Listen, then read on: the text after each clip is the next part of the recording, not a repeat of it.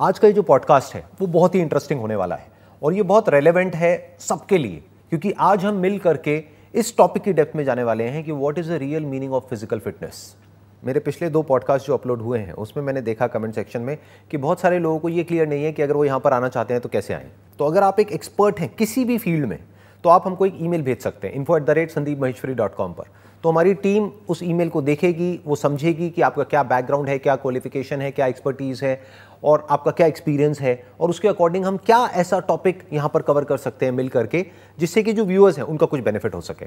तो इससे पहले कि हम अपनी इस कॉन्वर्सेशन को शुरू करें इट वुड बी ग्रेट कि अगर आप अपना एक छोटा सा इंट्रोडक्शन दे देंगे। Hello every I am doctor Puneet Rehani I am a physiotherapist by profession. So after completing my Bachelor of Physiotherapy, which is around about four and a half years of course, I did my Masters in Neurological Disorders, uh, which, you know, we learned about a lot of how to treat spinal cord cases, how to treat paralysis cases, you know. Then I treated a lot of Bollywood celebrities.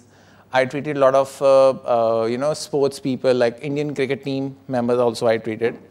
And then I worked under German orthopedic surgeon where I learned about lots of sports, lots of how to how to deal with the sports uh, patients. And uh, after that, um, I got certified in uh, osteopathy and chiropractitioner. And then I did my uh, certificate course in Pilates as well. कितने साल का experience हो गया मुझे 10 साल का experience हो गया तो अब इसके ऊपर आपके क्या थॉट्स हैं अगर ये जो आज का हमारा टॉपिक है दैट इज़ कि what is the real meaning of physical fitness तो ये सुनते ही सबसे पहले माइंड में क्या आता है कि किसी के एब्स बने हुए हैं और बड़ी बड़ी बाइसेप्स है चेस्ट बाहर निकल yes, रही yes, है. इज़ दैट फिटनेस या फिटनेस कुछ और ही है जो ज़्यादातर लोग उस डायरेक्शन में सोचते नहीं हैं? या फिर हम ये कह सकते हैं कि अगर कोई स्टूडेंट है जो अभी हमको देख रहा है और वो अपनी जर्नी को शुरू कर रहा है कहीं कोई जिम ज्वाइन करने वाला है या घर पे ही कोई अपनी ट्रेनिंग शुरू करने वाला है तो उसको अगर हमको डिफाइन करना हो फ़िज़िकल फिटनेस का एक्चुअल में मतलब फ़िज़िकल स्ट्रेंथ का एक्चुअल में मतलब क्या है?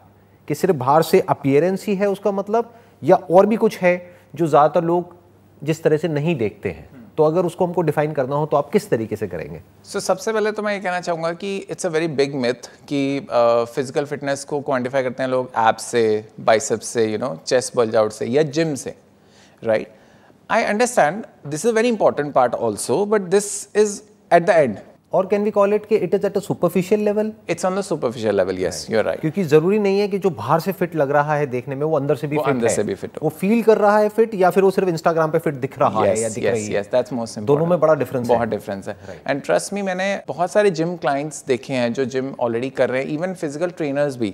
जैसे मैंने मेंशन किया कि बॉलीवुड स्टार्स को भी देखा मैंने जिसमें वो दे आर मतलब good abs good body but actually they having lot of pain in the back, in the knee, in the neck, so they're having a lot of pain.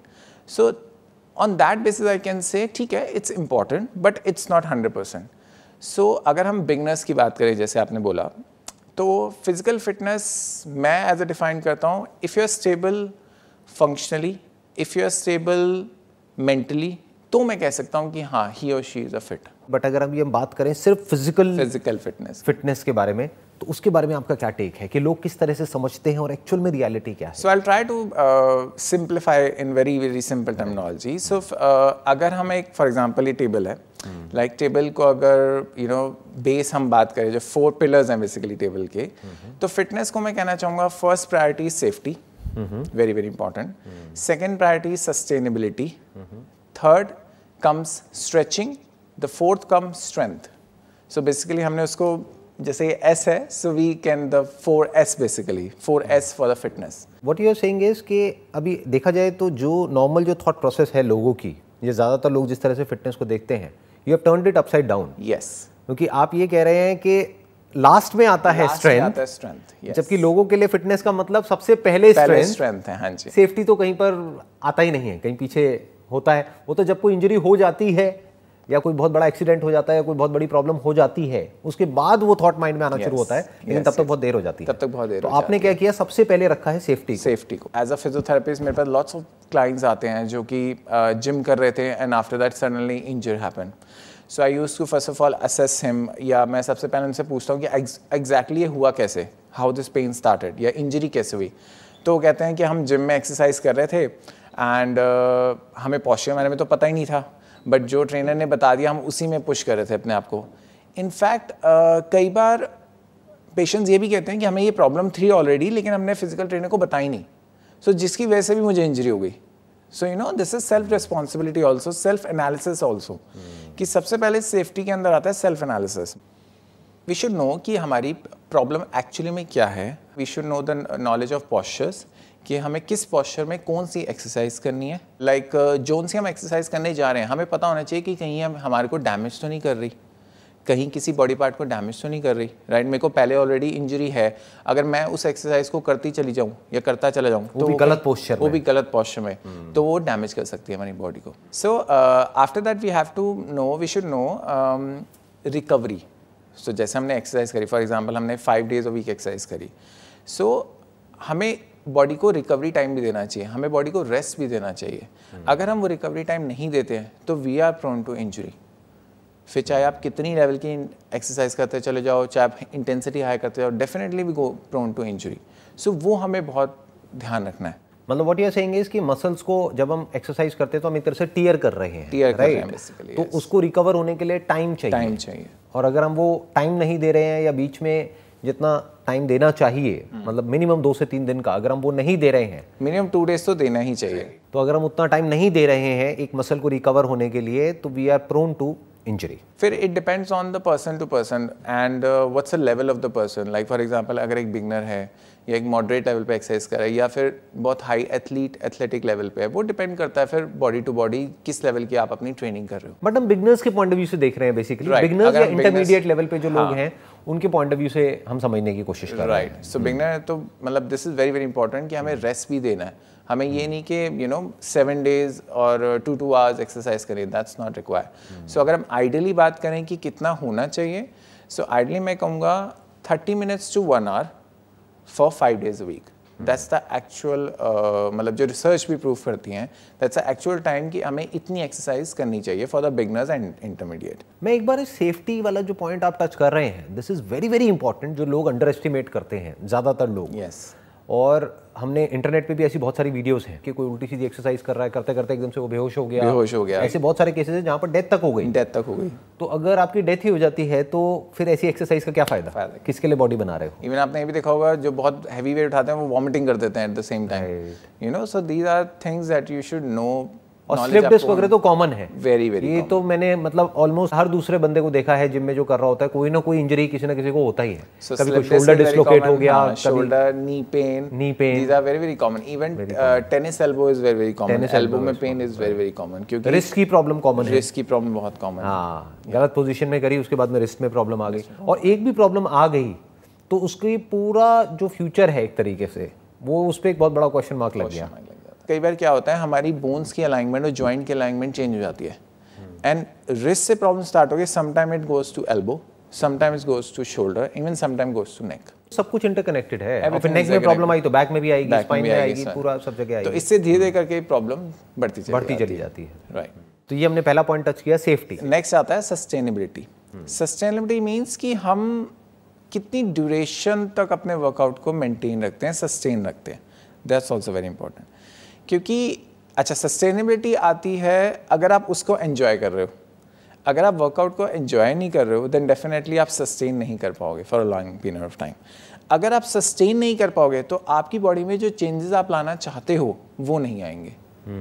Like for example अगर एक बहुत मोटा person है वो weight lose करना चाहता है उसे यू you नो know, आपकी वीडियो देख के मोटिवेशन आया कि चलो वेट लूज़ करते हैं। Hmm. उसने कुछ टाइम तक तो किया।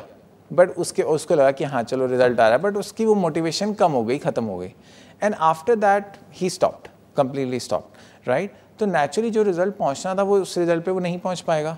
अच्छा उसके बाद क्या हुआ? जैसे इनिशियली क्या होता है हमारी बॉडी में जब हम बॉडी बनाने की कोशिश करते हैं मसल बिल्डअप करने की कोशिश करते हैं और एकदम से छोड़ देते हैं तो बॉडी रिएक्शन है नेगेटिव वे कि कुछ आपने बॉडी का चेंजेस करने की कोशिश करी बट उसके बाद एकदम से यू नो अपोजिट रिएक्शन हो गया। और बुरी सिचुएशन हो गई जो पहले सिचुएशन हो गया। सो आपने कई बार देखा भी होगा कई लोग जैसे बॉडी बनाते हैं इनिशियली तो मसल मास अच्छा बिल्डअप हो जाता है। But hmm. जैसे वो छोड़ देते हैं तो सारा फैट लटक जाता है। मतलब आप कह रहे हो कि चाहे कुछ भी हो रेगुलर रहना है। रेगुलर है चाहे कम करो लेकिन रेगुलर करो रेगुलर चाहे 15 मिनट्स करो। जैसे किसी दिन टाइम नहीं है तो पूरा अपना वर्कआउट स्किप कर देंगे इट्स बेटर कि एक घंटे की बजाय पंद्रह मिनट कर लो। Yes yes. लेकिन सस्टेन करो उसको। सस्टेन करो। जब आप वर्कआउट को सस्टेन करते हो आपको आपका मूड भी बहुत हाई लेवल पे रहता है। Hmm. आप यू नो एनर्जेटिक रहते हो। Right. आप अपने जैसे हमने आ, आपके कई उसमें वेब पीछे जो वेबिनार हुए हैं कॉटन द वेब में आपने बात की थी ब्रेन में हॉर्मोन्स रिलीज़ होते हैं जो कि आपको एक फील गुड फैक्टर देते हैं। आई थिंक इसको कोई क्वेश्चन भी नहीं कर सकता जो बात आप कह रहे हो। फ़िज़िकल अपीयरेंस के लिए वर्कआउट करना कैन बी क्वेश्चन यस क्योंकि वो बाहर से दिखाने वाली चीज़ हो गई. But what you're saying is पहला आपने बोला सेफ्टी दूसरा आपने कहा सस्टेनेबिलिटी कि भाई ये नहीं कि हम गए बड़े एक्साइटमेंट के साथ में जिम में या कहीं पर भी अपना कोई वर्कआउट शुरू किया। जैसे आई थिंक 90 परसेंट लोगों के साथ में होता भी होता है यस ट्रू और मेरे ख्याल में जो जिम एक्चुअल में प्रॉफिट कमाता है वो इन 90 परसेंट लोगों से ही कमाता है। जो रेगुलर आते हैं वो तो बहुत ही कम लोग होते हैं। कम लोग होते हैं। कि आए बड़े एक्साइटमेंट के साथ में पैसे दिए उसके बाद में 10 दिन तक 15 दिन तक तो पागलों की तरह एक्सरसाइज करी उसके बाद में छोड़ दिया। उसके बाद छोड़ दिया। तो वॉट यू सेइंग इज़ इससे बेटर ये है कि धीरे धीरे आगे बढ़ो। Take baby steps yes so अब हमने बात करी सेफ्टी की सस्टेनेबिलिटी की. नाउ हम बात करते हैं स्ट्रेचिंग की.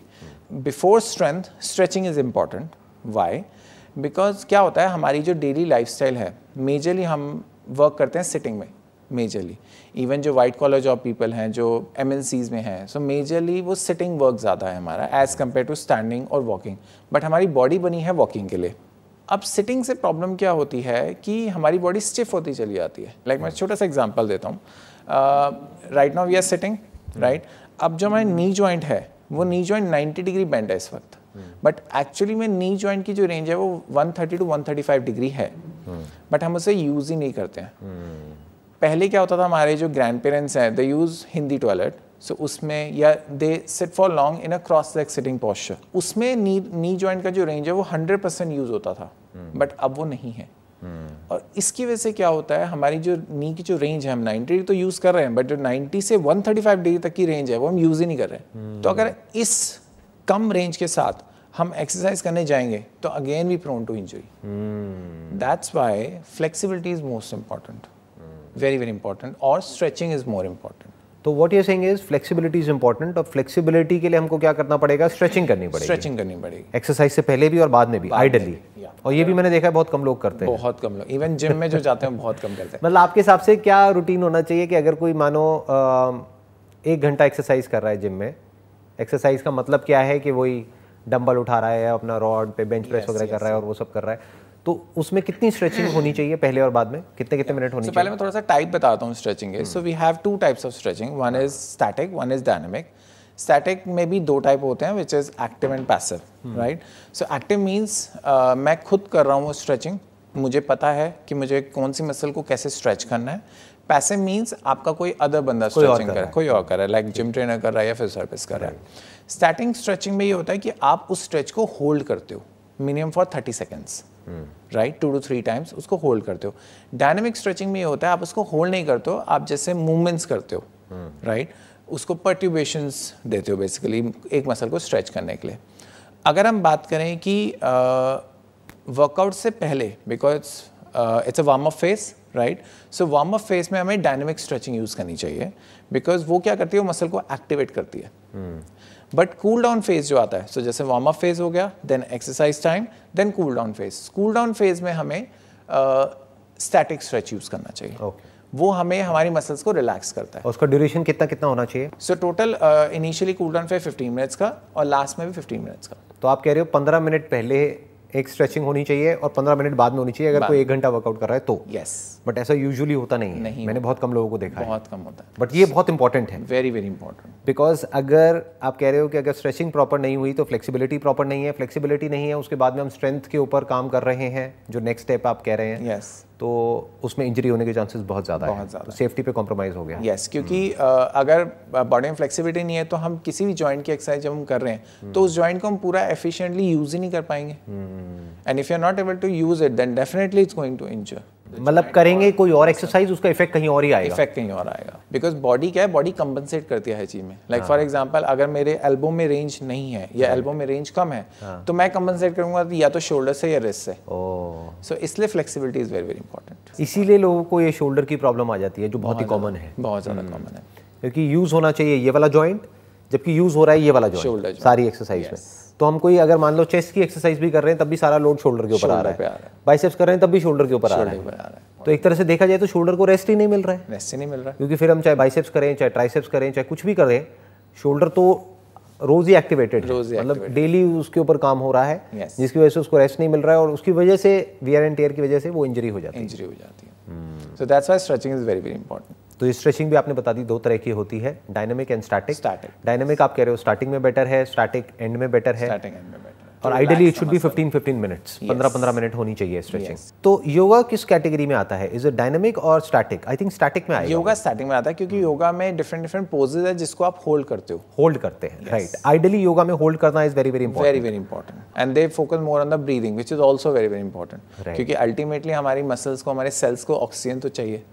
सो जब तक ऑक्सीजन नहीं मिलेगी तब तक इवन ऑक्सीजन नहीं मिलेगी तो भी we are prone to injury क्योंकि मसल्स को हम वर्कआउट तो करवा रहे हैं बट प्रॉपर ऑक्सीजन नहीं दे रहे हैं. सो इसलिए breathing is also very very important जो कि हम मेजरली मिस कर जाते हैं. और ऐसे ही diet and nutrition is also very very important जिसको अभी हम टच नहीं कर रहे अभी बट वेरी हैं। Important Yes, yes, very very important. Yeah.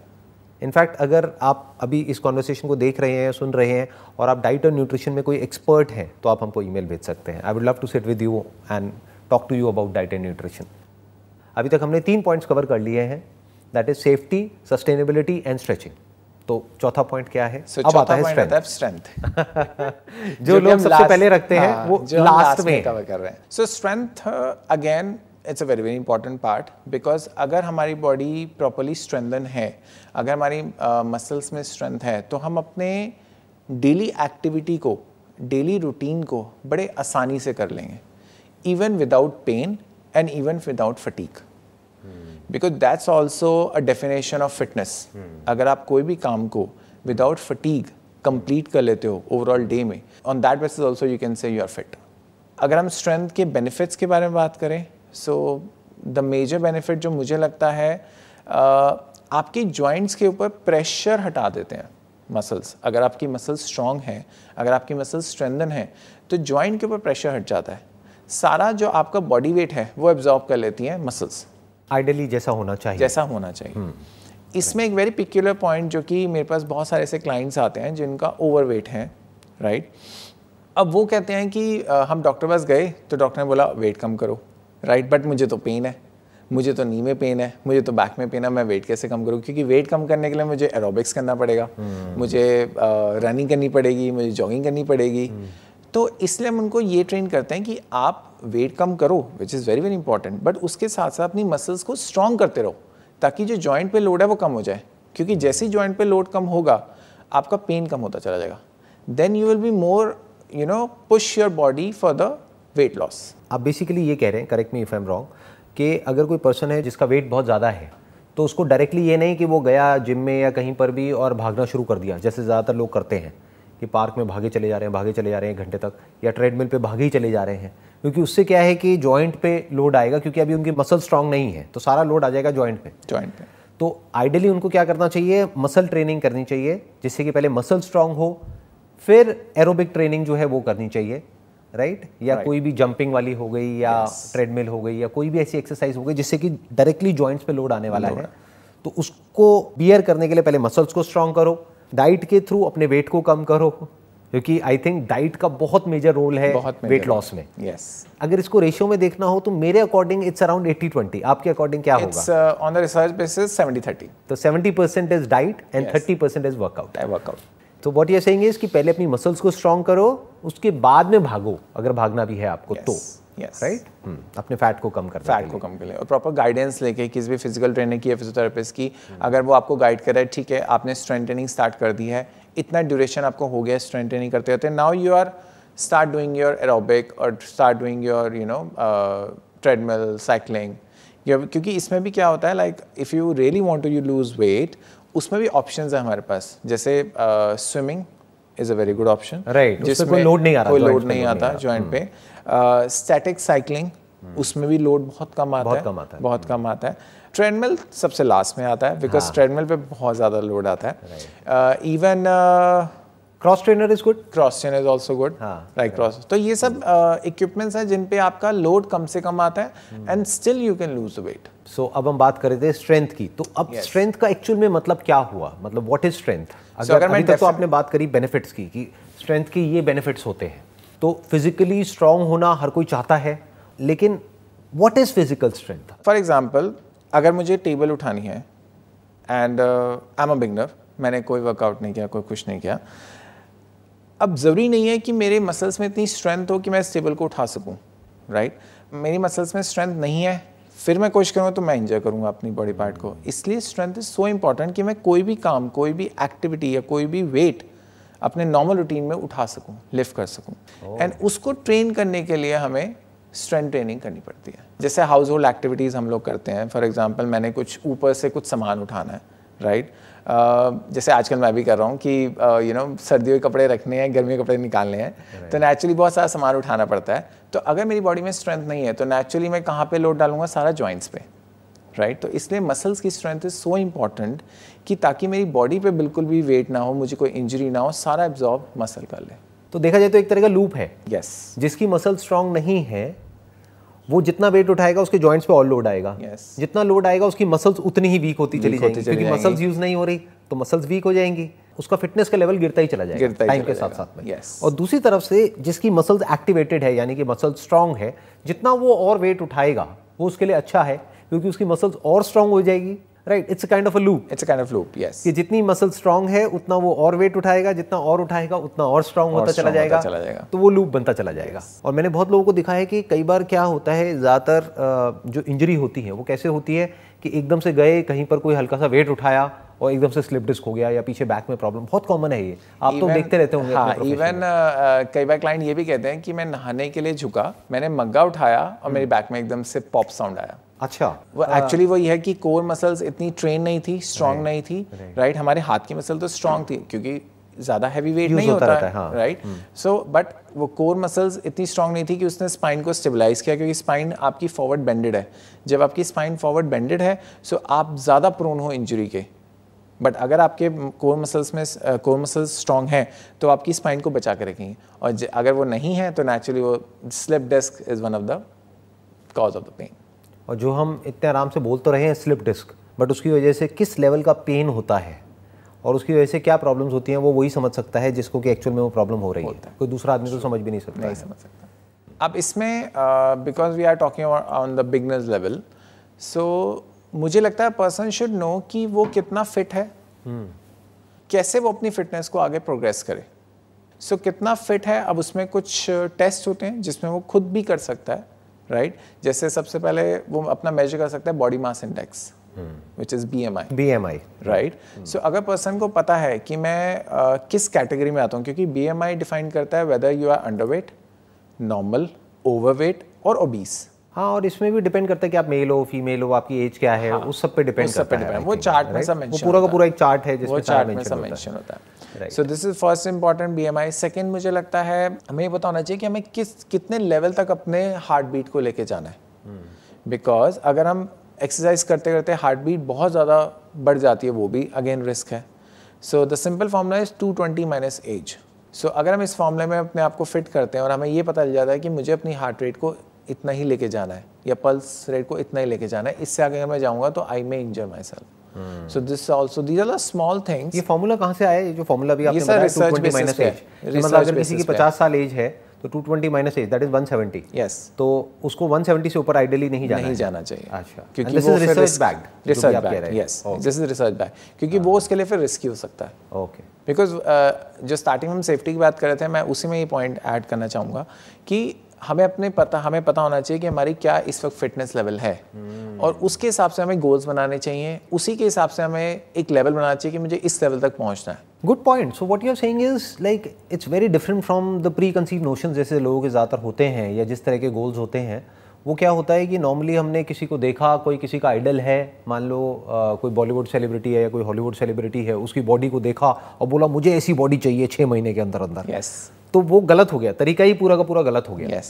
क्योंकि उसने खुद को नहीं मेजर किया right. उसने सामने वाले को देख करके जिसका जेनेटिक कोड उससे बिल्कुल अलग है जिसका डीएनए अलग है जिसकी बॉडी का कंपोजिशन उससे बिल्कुल अलग है और उसको देख करके हम उसको कॉपी करने की कोशिश कर रहे हैं। तो वहाँ पे इंजरी होने के चांसेस बहुत ज़्यादा है। तो बेटर ये है कि पहले खुद के लेवल को एस्टिमेट करो। Yes. पहले खुद के लेवल को समझो। मे भी किसी एक्सपर्ट की आप हेल्प ले सकते हो। समझने में कि अभी आपका एग्जैक्टली लेवल क्या है उसके अकॉर्डिंग अपना कोई फिटनेस गोल बनाओ कि मुझे अगले छः महीने में यहाँ पहुँचना है। That may not be even close to जो आपका आइडल है जो भी आपके माइंड में एक आइडल स्टेट है बट एटलीस्ट आप इस वजह से सेफ़ रहोगे सस्टेन कर पाओगे और अपनी स्ट्रेंथ को बढ़ा पाओगे। बढ़ा पाओगे। तो अभी हमने बात करी सिर्फ़ एरोबिक की। अगर हम स्ट्रेंथ के पॉइंट ऑफ़ से बात करें कि क्या ऐसे टेस्ट हैं बहुत सिंपल सिंपल टेस्ट हैं जैसे पुशअप्स हो गया। फॉर एग्ज़ाम्पल पुशअप्स आप एक मिनट में कितने पुशअप्स मार सकते हो राइट right? तो इस बेसिस पे आपने आपको क्वांटिफाई कर सकते हो। सिटअप्स होते हैं जिनको हम क्रंचेस भी कहते हैं यू नो एप्स के लिए आप एक मिनट में कितने क्रंचेस मार सकते हो right so that you can compare with maybe after one month maybe after three week या प्लैंक में अपने आप को कितनी देर तक होल्ड कर सकते हो होल्ड कर सकते हो। तो इट कम ये छोटे टेस्ट हैं जिसमें आप अपने आप को क्वांटिफाई कर सकते हो कि जैसे मैंने स्टार्ट किया था I was here now after three weeks और after four weeks I am here और बेसिकली वहाँ से मोटिवेशन मिलना चाहिए पर्सन को बजाय कि किसी और के कंपैरिजन में देख करके True. कि देखो उसका इतना है मेरा इतना हो गया उसके कंपैरिजन में तो वहाँ वो कहीं ना कहीं जा करके फंस जाएगा बट अगर वो अपने आप से अपने आप को कंपेयर करता चला जाए कि देखो एक महीना पहले मैं इतने पुशअप्स कर पाता था या इतने सिटअप्स कर पाता था या इतनी देर तक प्लैंक को होल्ड कर पाता था अब मैं इतनी देर कर पा रहा हूँ yes. तो that should give motivation to that particular person कि मैं खुद के कंपैरिजन में एक बेटर वर्जन बन गया बेटर वर्जन बन गया और अब मैं इसको नेक्स्ट लेवल पे ले जा सकता अब मैं इसको नेक्स्ट लेवल पे ले जा सकता yes. हूँ अब मुझे यहाँ से ये मेरा नेक्स्ट गोल है that could be plus ten percent और twenty percent twenty percent because now I understood my body I uh, I know what are the risk factors, right? I know what are the safety measures. So now I can, you know, from that level I can reach up to that level. This topic is in fact very close to my heart क्योंकि क्या हुआ था मैं भी school time में मैंने अपना gym join किया था। When I was just around I think fifteen years old okay जहाँ पे मैं जाता था जिस जिम में वहाँ पे मैंने देखा कि एक जो प्रॉपर जो बॉडी बिल्डर्स होते हैं वो बेसिकली एक्सरसाइज कर रहे हैं पुशअप्स कर रहे हैं पीछे बैक पे वेट रख करके। Yes. तो वो बैक पे यहाँ पे वेट रखते थे मतलब अपर बैक पे वेट रखते थे और फिर एक्सरसाइज करते थे। अब मुझे कोई बताने वाला तो था नहीं। मैंने वहाँ पे किसी को भी बुलाया मैंने कहा मेरे को भी यही करना है। मैंने वो पुशअप्स करे और अपनी बैक पे लोअर बैक पे वेट रख लिए right. और एक्सरसाइज करने लगे। और बैक पूरी ऐसे कर्व थी। कर्व थी। और करता चला गया करता चला गया बॉडी तो बन गई। बट उसकी वजह से बैक में मेरे प्रॉब्लम आ गई प्रॉब्लम जो कई साल तक रही थी। Yes yes. तो आई पर्सनली वॉन्ट कि ये जो मैंने प्रॉब्लम फेस करी ये किसी और को फेस ना करनी पड़े। और यही मोटिव है आज के सेशन का। इवन मैं एक और एग्ज़ाम्पल इसमें ऐड कर देता हूँ। सो जैसे I know one one girl जो कि जिसकी मैरिज होने वाली थी right she was overweight and she decided कि नहीं यार मुझे मैरिज मेरी मैरिज है अब मुझे और मैं बेसिकली ये होता ही है इट्स वेरी कॉमन फ़ोटो अच्छी आनी चाहिए। फ़ोटो अच्छी आनी चाहिए। सो आई नो आजकल तो प्री वेडिंग शूट्स का बड़ा एक कल्चर सा चल गया है ना। तो right so I know that girl जिसने खूब जिम किया मतलब इवन वेट भी लूज कर लिया ten K G fifteen K G but the at the end अब उसकी स्पाइन में मल्टीपल लेवल पर डिस्क बल जाए और स्लिप डिस्क है। अच्छा। So now she is feeling very big trouble कि अब मैं नॉर्मल अपनी डे टू डे एक्टिविटीज़ कैसे करूँ? hmm. उस टाइम मोटिवेशन था उस टाइम गोल भी था। बट नाउ अब वो लाइफ टाइम गोल बन गया। कि अब लाइफ टाइम आपको अपने आप को स्ट्रॉन्ग करना ही पड़ेगा अपनी कोर मसल्स को स्ट्रॉन्ग करना ही पड़ेगा। अपने आप को थर्टी मिनट्स देने ही पड़ेंगे। Otherwise you land up into a surgery और सर्जरी भी कोई पूरा full proof full proof option नहीं है। बहुत बार ऐसा भी होता है कि जो सर्जरीज होती हैं वो सक्सेसफुल नहीं हो पाती नहीं होती हैं। That's true so that's why you know to my personal thing safety is first priority आप सेफ़ रहो then you can do whatever you want आपको पता है आपके बारे में यू you नो know, मेरा क्या लेवल है और मुझे किस लेवल तक पहुँचना है। So that's why safety is very important ये बात आई थिंक इतनी इंपॉर्टेंट है जिसकी कोई हद नहीं है yes. तो ये बात मेरे को बोलने के बजाय अगर आप डायरेक्टली कैमरे में देख करके जो लोग अभी आपको देख रहे हैं yes. उनको आप बोलें एज एन हेल्थ एक्सपर्ट या so as a health expert मेरा पर्सनली आपको एडवाइस है सबको यही एडवाइस है कि safety is the most prior thing क्योंकि सेफ्टी अगर आप अपने आप को मेंटेन रखते हो या सेफ्टी का ध्यान आप रखते हो तो आप इंजरी से प्रिवेंट हो सकते क्योंकि इंजरी होते ही मोटिवेशन लेवल अपने आप डाउन हो जाता है और जैसे ही मोटिवेशन लेवल डाउन हुआ आपका जो गोल है वो नेचुरली वो हट जाएगा आपके माइंड से। फिर आपका साथ ध्यान चलेगा अब मैं इस पेन को कैसे कम करूँ? So that's why it's very very important on that note let's end this podcast and it was a pleasure talking to you same मेरे को बहुत कुछ सीखने को मिला आपसे आज यहाँ पर। एंड आई एम श्योर जो लोग अभी हमको देख रहे हैं उनको भी बहुत कुछ सीखने को मिला होगा। और वो इस पॉइंट को याद रखेंगे। और यहीं पे मैं इस कॉन्वर्सेशन को ख़त्म करूँगा। That is safety safety is the most important most important thank you so much most welcome ji. Thank you so much